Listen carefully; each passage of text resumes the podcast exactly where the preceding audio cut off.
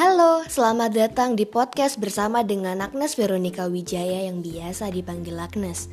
Kali ini kita akan membahas kenapa ya musik barat yang berkembang di suatu negara tidak sama dengan negara yang lainnya. Nah, menurut saya alasan yang pertama adalah keterbatasan bahasa yang dimengerti. Meskipun lagu barat menggunakan bahasa internasional, yaitu bahasa Inggris, tetapi tidak semua masyarakat dapat mengerti bahasa tersebut. Tidak semua sekolah memberikan pelajaran bahasa Inggris dengan wajib, dan tidak semua generasi tua memahami bahasa Inggris dengan baik. Alasan kedua adalah faktor budaya dan negara. Ada beberapa negara yang melarang lagu tertentu masuk ke negaranya. Karena itu, masyarakat setempat mungkin akan lebih berminat mendengarkan lagu dari negaranya sendiri. Alasan ketiga adalah selera. Tidak semua orang memiliki selera musik yang sama. Ada yang menyukai musik barat, ada yang menyukai musik latin. Itu semua berdasarkan selera masing-masing dan tren yang berkembang di masyarakat.